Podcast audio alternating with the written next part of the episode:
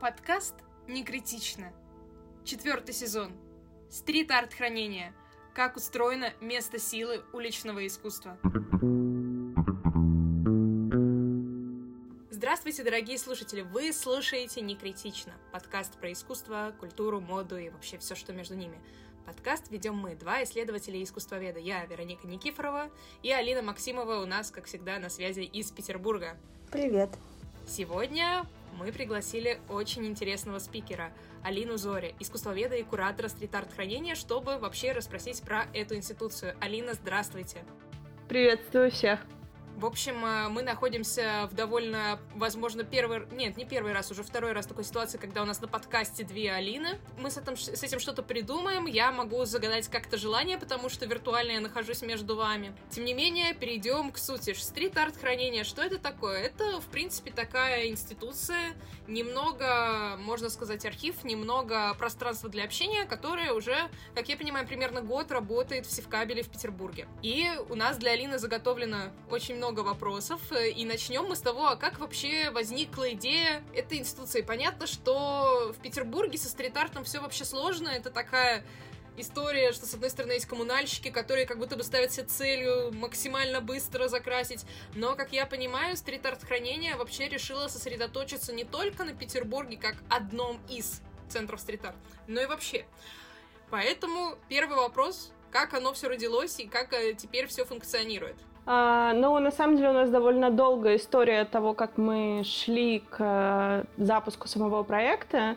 Э, нужно сказать, что вообще с 2017 года в Петербурге функционирует Институт исследования стрит-арта. Был такой проект, у которого не было офиса и собственной площадки, но они делали выставки, конференции, публиковали книги. В общем, занимались такой систематической работой по продвижению, изучению, популяризации уличного искусства. По сути дела, стрит-арт хранение — это такой следующий шаг. Вообще нужно сказать, что когда мы впервые об этом задумывались, э, у нас были более такие классические идеи. Мы думали то ли сделать галерею, то ли это должен быть музейный формат, может быть это сменяемые выставки, но каждый раз мы упирались в то, что мы частный проект. Мы на данный момент не работаем, мы не планируем пока работать ни с какими государственными грантами или государственными институциями. И поэтому, конечно, сразу охватить площадь там несколько тысяч квадратных метров, чтобы выставить много произведений искусства, у нас просто а, нету физической возможности. А, поэтому мы начали думать о каком-то более компактном и сменяемом формате. И поскольку я уже больше 10 лет работаю в музейной сфере, меня всегда интересовал формат открытого хранения. В Петербурге есть уже два таких кейса. В Русском музее есть открытый фонд скульптуры и есть РХЦ Государственного Эрмитажа на Старой деревне. Это тоже открытые фонды, которые могут посещать обычные посетители, любители искусства. В Москве тоже есть несколько таких примеров, а, но, в общем, для России это еще не очень привычная история, но для нас это был большой плюс. По сути дела, у нас всего 90 квадратных метров, совсем маленькое помещение, в котором мы сосредоточили коллекцию уже в почти 300 единиц хранения из 8 городов России. И действительно, наша задача собрать коллекцию работ художников с уличным бэкграундом по всей стране. А, мы работаем методом экспедиции, мы ездим в эти города, знакомимся с художниками, и мы надеемся, что в ближайшие несколько лет мы охватим все наиболее крупные города и те города, в которых, а, может быть, не так много людей живет, но в которых по каким-то странным, чудесным обстоятельствам сложилась своя уникальная уличная сцена. А нас интересуют и граффити-райтеры, и те, кто рисует на электричках, и те, кто работают анонимно, нелегально и бесплатно, и художники-монументалисты, работающие в городском пространстве. В общем, наша задача сделать такой срез ситуации, вообще как художники современно осмысляют городскую среду. Интересно, с какими трудностями вы сталкивались, когда вот организовывали все это? Потому что стрит-арт хранение, ну, хранение уличного искусства — это довольно сложная вещь. Действительно, ну, первый базовый есть момент, поскольку мы решили охватить такую широкую географию, то даже сам факт просто запланировать, поехать куда-то, договориться со всеми, еще попытаться сделать так, чтобы большинство художников или специалистов оказались на месте, даже с точки зрения организации самих банальной экспедиции, это непростая история. Но еще есть такой момент, что все-таки уличные художники создают работы в городской среде, и тут возникает вопрос, а что нам, собственно, хранить в нашем проекте вот в этом пространстве? Мы сразу отказались от идеи, что мы будем выламывать стены, и там, как с Бэнкси это происходит, кусок стены там продается на аукционе, и потом в какой-нибудь прекрасной раме висит в дорогом доме. А, мы поняли, что это, во-первых, травмирует сами работы, любая попытка изъять из городского пространства. Во-вторых, тут всегда встает вопрос, что у любой стены дорожного знака, куска асфальта есть какой-то формальный или фактический владелец. И в-третьих, а, уличное искусство сайт специфичное. Оно создано для контекста, оно встроено в среду, оно связано с городом, с местом, со временем. И поэтому, если мы изымаем работы из этого контекста, они часто просто теряют всякий смысл. Поэтому вот эта вот попытка механически сохранить э, то, что было на улице, невозможно. Поэтому каждый раз сложная задача договориться с художником или вообще понять, что мы можем из его творчества допустим, приобрести, это заранее уже подготовленные студийные работы. Что мы можем заказать? У художника какое-то авторское повторение, но когда мы его покажем в пространстве стрит-арт хранения, оно будет также работать со зрителем, принципы взаимодействия сохраняться. В некоторых случаях мы ищем какие-то прям артефакты, отработанные трафареты, валики, краски, фотографии. В общем, иногда вещи, которые вообще не воспринимаются как произведение искусства. А поэтому, на самом деле, здесь, наверное, главная сложность, что нету готового рецепта. Про музейные работы написаны книги, там, как хранить, не знаю, гравюру 17 века, как собирать коллекцию уличного искусства, которая вот происходит здесь и сейчас, пока ни одного туториала не создано. Вы, получается, такие первооткрыватели. Можете написать потом свою книгу о том, как хранить уличное искусство. И даже несколько надо делать. Надо делать какую-то серию, я считаю, потому что на русском языке, в принципе, книг про стрит-арт, мне кажется, можно собрать на двух полках. Хотя я не специалист в этом вопросе, но мне кажется, издательское дело пока еще не оценило потенциал этой, как сказать, направление этого вообще в исследованиях, потому что я была у вас, э, там у вас очень много интересных книг, но очень много иностранных, а есть иногда книги, которые, ну даже мне показалось, что вот э, на грани между таким artist book, то есть такой книгой художника, и концептуальной книгой, то есть которая теоретически должна что-то осмыслять. Но мы сейчас это... Библиотечные вопросы, они очень интересны нам, но, возможно, не интересны слушателям, я это понимаю и уважаю. На самом деле у меня есть вопрос э, один такой почти что бытовой на грани, а второй концептуальный. Начну с бытового вопроса, который состоит в том, что вот вы формируете коллекцию, это, конечно, очень важно, важно, но вообще даже многие, наверное, наши слушатели знают, что место в, люб- в любом случае конечно, особенно это если место, например, квартиры, а тем более, если это место архива. Вообще, вы пока еще просто 300 объектов, мне кажется, это так много, что вы уже, учитывая то, что мы с Алиной были в вашем абсолютно потрясающем пространстве, с, ну, во-первых, оно инстаграмное, оно очень красивое, э, там все очень ум, по-умному разложено, там есть телеграм-бот, который рассказывает, где какие штучки, это понятно. Но вы уже не уперлись в потолок э, вообще по хранению, то есть неужели вот этого вашего прекрасного стрит-арт хранения в Севкабеле, именно вот этого комнатки, хватает на 300 объектов? А, сейчас хватает, и более того, у нас до сих пор остаются, пусть немного, но свободные секции, куда мы можем еще докладывать, довешивать работы. На самом деле, конечно, у нас есть запасник, и в этом запаснике уже почти 150 работ, а, но большая часть из них просто не влезет в наше пространство. Они либо слишком большие, либо очень хрупкие, либо их сложно монтировать, и просто наше пространство для этого не приспособлено. Некоторые работы, это, кстати, тоже к вопросу о сложностях. Мы приобретаем работу, она приезжает в Петербург, и она сразу отправляется на реставрацию. Вроде бы, говорят, современное искусство, это же вот только вчера созданные работы, какой нужен за ними уход. На самом деле у нас уже больше десятка работ прошли реставрацию, консервацию, у нас специальный климат э, и температура в хранении, а, потому что любые материалы на самом деле выгорают, могут трескаться, тем более, когда мы говорим о таком экспериментальном творчестве, как уличное. Там просто замешивают все совсем, а, и зачастую вот эти классические технологии создания произведений искусства, а, ну, иногда даже вообще неизвестны художникам, а иногда намеренно нарушаются. Но в любом случае, вот у нас в феврале, например, приедет новая а, часть работ. Мы в ноябре ездили в Архангельск, и приедет работа Архангельская уличная сцена. И мы уже сейчас понимаем, что мы будем производить ротацию. То есть часть работ, которую вы видели сейчас, они уедут в запасник, и на их место, на их месте появится работа из Архангельска. Но, опять же, поскольку вы были у нас в хранении, то мне чуть проще вам объяснять. На экскурсии, не знаю, сколько вам экскурсовод показал работ, ну, может быть, 40. Ну, примерно. Ну, в любом случае, это там пятая часть от того, что в принципе хранится сейчас. Поэтому, на самом деле, это большой плюс э, нашего проекта в том, что экскурсия зависит от того, какие секции для вас откроются. А, уже сейчас у нас есть два экскурсионных маршрута, мы скоро будем запускать следующие. Для этого не требуются дополнительные пространства и помещения. А, просто гид каждый раз пересобирает свою историю, то, что он хочет показать и рассказать, исходя из вот этих выдвижных выдвижных секций. Ну, замечательно. Тогда сразу я вам э, а, кстати, еще я хотела сказать для наших чудесных слушателей, что у нас есть, как ни странно, выпуск с реставратором, который занимается современным искусством. И этот выпуск называется «Современное искусство как ад и рай для реставратора». Там у нас я нам рассказывала про то, э, почему работа, которым всего ничего надо реставрировать. И, в общем, там прямо подробно это разбирается. Но, как я понимаю, главное в том, что э, особенно художники, которые связаны с уличной волной, они очень любят экспериментировать с материалами, делать какую-то собственную краску. А каждый раз, когда ты делаешь, э, то есть не берешь красочку из магазина готовую и что-то с ней делаешь, даже если ты смешиваешь разные оттенки, то уже может что-то произойти. Если говорить на таком простом уровне.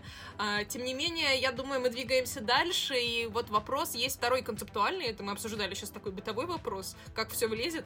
А концептуальный вопрос заключается в том, как вы отбираете работы, как вы отбираете художников, потому что уличная волна, она огромна это очень много людей. И эти люди разного уровня, я бы сказала, профессионального творчества. Есть уличные художники, которые, с одной стороны, они вышли с улицы, но сейчас это уже галерейный формат. Есть художники, которые принципиально отказываются от этого, говорят, что галерея это вообще там верх капитализма, мы против и все такое. Э, есть ребята, которым просто по приколу оставить вот эти все теги и все такое. То есть это вообще, вот как происходит, это уже кураторский выбор получается, наверное, можно так это назвать. Какая, какой идеологии придерживаетесь, признавайтесь? У нас на самом деле здесь есть несколько этапов.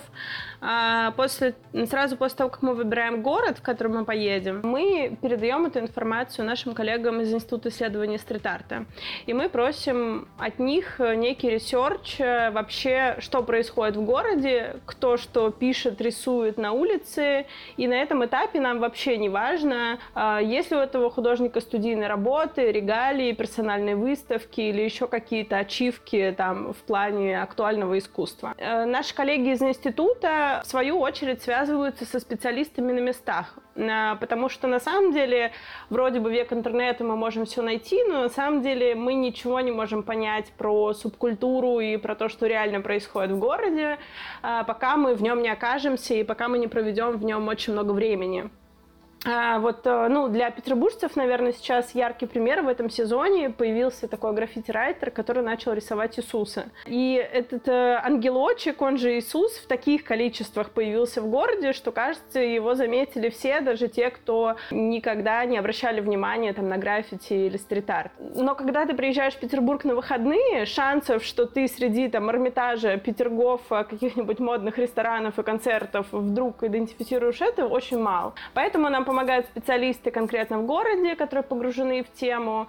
А, зачастую мы спрашиваем у самих художников, кому нам еще пойти, с кем нам еще познакомиться. И здесь на самом деле комьюнити а, очень сильно нам в этом смысле помогает. После того, как а, была реализована экспедиция, обычно это 2-3, там максимум 5 дней, мы отбираем работы, и у нас есть художественный совет э, внутри проекта. В него входят и наши инвесторы, и кураторы, и научные сотрудники, наш пиар-директор, привлеченные специалисты. И мы, ну, все еще держимся, играем в демократию, и мы прям голосованием принимаем решение, какие работы мы будем отбирать. Те работы, за которые проголосовало больше 50% людей, в итоге приобретаются в стрит-арт хранение. А, ну и еще, на самом деле, важный момент, это тоже, наверное, скорее исследовательского характера, нам всегда очень интересно попытаться проследить развитие художника. Вот то, что вы говорили, он там когда-то рисовал на улице, а сейчас он уже 15 лет не рисует и уже там в галерее. Вот на самом деле, если есть такая возможность выстроить такую микро-ретроспективу одного отдельно взятого художника, если у него был вот такой как бы творческий путь, на самом деле тоже для нас очень важный момент. И вплоть до того, что отыскать какой-нибудь первый эскиз э, художника, который он рисовал 15 лет назад на листочке в клеточку еще в школе, на самом деле это тоже очень любопытная история. И вообще как бы такой плацдарм для исследований, потому что для нас э, проект стрит-арт хранения не только про то, что мы популяризируем, рассказываем, что уличное искусство это классно и интересно, но это и прецедент для того, что действительно исследователи начали использовать нашу коллекцию, библиотеку, архив, чтобы это стало объектом изучения. И для этого, конечно, чем более такие узкоспециальные, может быть, даже не очень зрелищные вещи у нас будут, а, тем больше будет поводов для размышлений хотелось пошутить шутку про это, демократию и все такое, но иначе наш подкаст закроет, поэтому я промолчу. На самом деле, я еще сейчас э, вспомнила то, что вы говорили про подкаст с реставратором. Меня в э, свое время очень забавляло, что в Музее современного искусства «Гараж» несколько лет назад проходил, я не помню формат, то ли конференция, то ли... Ну, в общем, была какая-то встреча специалистов, которые занимаются современным искусством, и они всерьез обсуждали, как хранить и реставрировать пластик. И меня это так тогда удивило, что вся планета борется с этим пластиком, пакеты, стаканчики, и мы тут все кричим о том, что через тысячи лет от нашей цивилизации 21 века останется только вот эта вот фигня. А на самом деле даже с таким материалом, как пластик, вроде бы очень стабильным и понятным, э, с точки зрения хранения возникают зачастую большие проблемы. Поэтому это очень, на самом деле, прикольная и большая тема. У вас в коллекции, получается, работы только того, что происходит прямо сейчас, сейчас, э, здесь и сейчас, или есть какие-то работы более ранние, двухтысячных, например, годов? А, да, у нас с конца нулевых годов, наверное, на данный момент самые старые работы, которые есть. В принципе, у нас а, есть такая мечта и задача найти э, работы граффити-райтеров, которые вообще начали работать еще рисовать в 90-е, но большинство из них э, сейчас не работают на улице то есть активные уличные художники сейчас и вообще художники уличной волны это чаще всего поколение, которые начали рисовать в конце 90-х уже в нулевые. Поэтому вот с первым таким этапом чуть э, сложнее сейчас э, обстоятельства. А, но на самом деле это тоже очень любопытный момент, что в уличном искусстве даже России уже сменилось несколько поколений. Э, что многие считают, что это такое молодое творчество, это какая-то тусовка подростков. На самом деле этим ребятам уже многим там за 40 лет, да, они когда-то вышли рисовать на улицу, когда им было 13, но уже настолько много времени прошло, что здесь не то, что каждый сезон появляются новые художники, это уже поколение, э, которые, с одной стороны, все друг с другом знакомы, но с другой стороны, каждое вот это десятилетие на самом деле новый какой-то виток и всплеск. И это совершенно не зависит от э, моды какой-то э, или, не знаю, трендов. Вообще некоторые граффити-райтеры считают, что уличное искусство — это то, что вообще не подвержено трендам. Что бы ни происходило в массовой культуре, эти ребята выходят, рисуют на улице. Другой вопрос, что они делают, какие они материалы используют, но само вот это желание быть услышанным в публичном пространстве, оно никуда не девается. Ну, у меня есть на самом деле по поводу собрания а, вопрос а, уже, может быть, даже институционального плана. А, я вообще по кураторству небольшой спец, но сейчас мне приходится, потому что нам в аспирантуру поставили курс кураторский.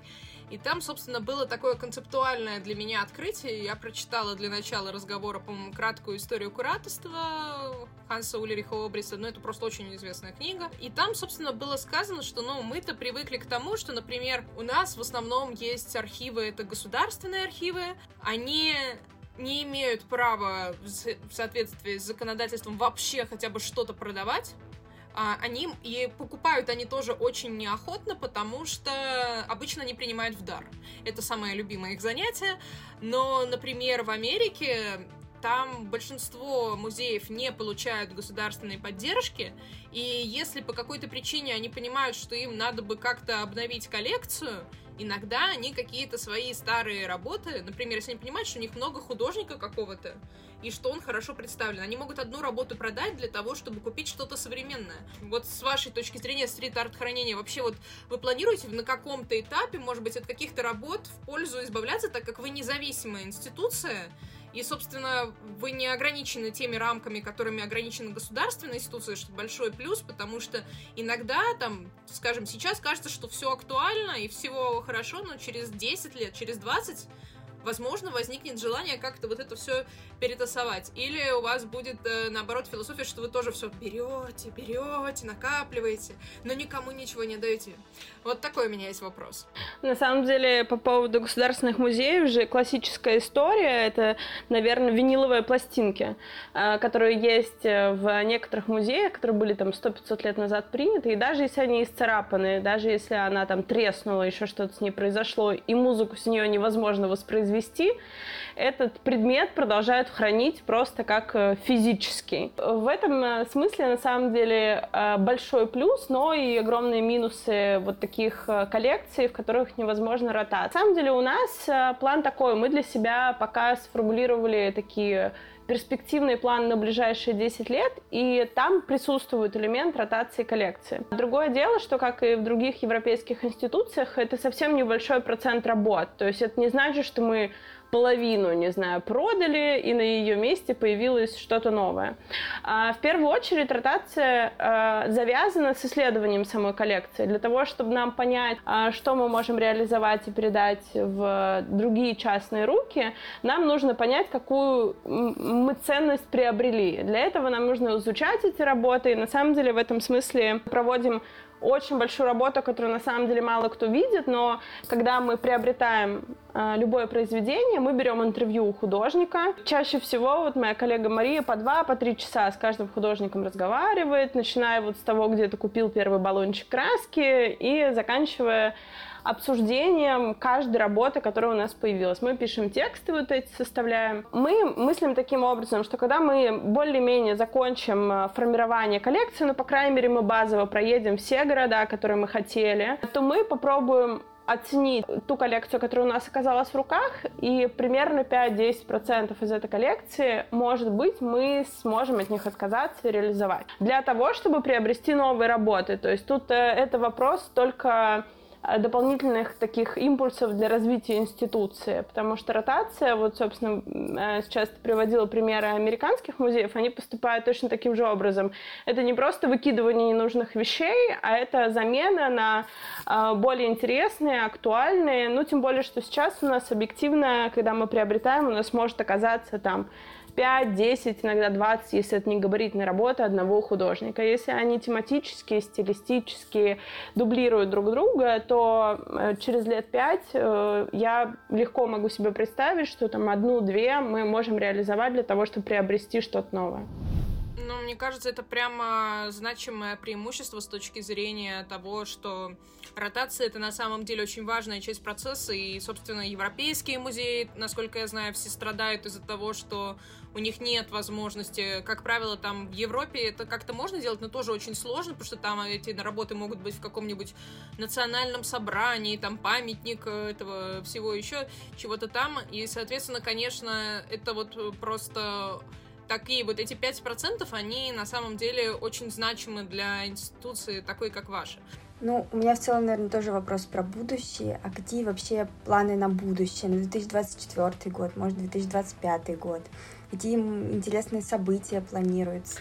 А, ну, на самом деле, в ближайшие два года, наверное, у нас планы один год похож на другой. Э, во-первых, мы хотим начать показывать нашу коллекцию за пределами стрит-арт хранения в других городах. Э, вот мы сейчас уже на такой э, серьезной фазе обсуждения выставок. Пока, наверное, не буду говорить, на каких именно площадках, но это в России, в крупных музеях, где мы хотим показать нашу коллекцию, чтобы она была общедоступна, чтобы она работала, и даже те там 100 с лишним предметов, которые у нас в запаснике, на самом деле для музейного мира это вообще очень мало. У нас э, меньше половины коллекции в запаснике. Для музея там 90% в запаснике это окей для государственного. Тем не менее, мы хотим показывать коллекцию, плюс а, мы будем добавлять новые экскурсионные маршруты. Нам на самом деле есть очень много о чем рассказать. Э, сейчас обзорная экскурсия, по сути дела, это такой супер ликбез э, о том, что такое уличное искусство, чем граффити отличается от стрит-арта. То есть, на самом деле, она нацелена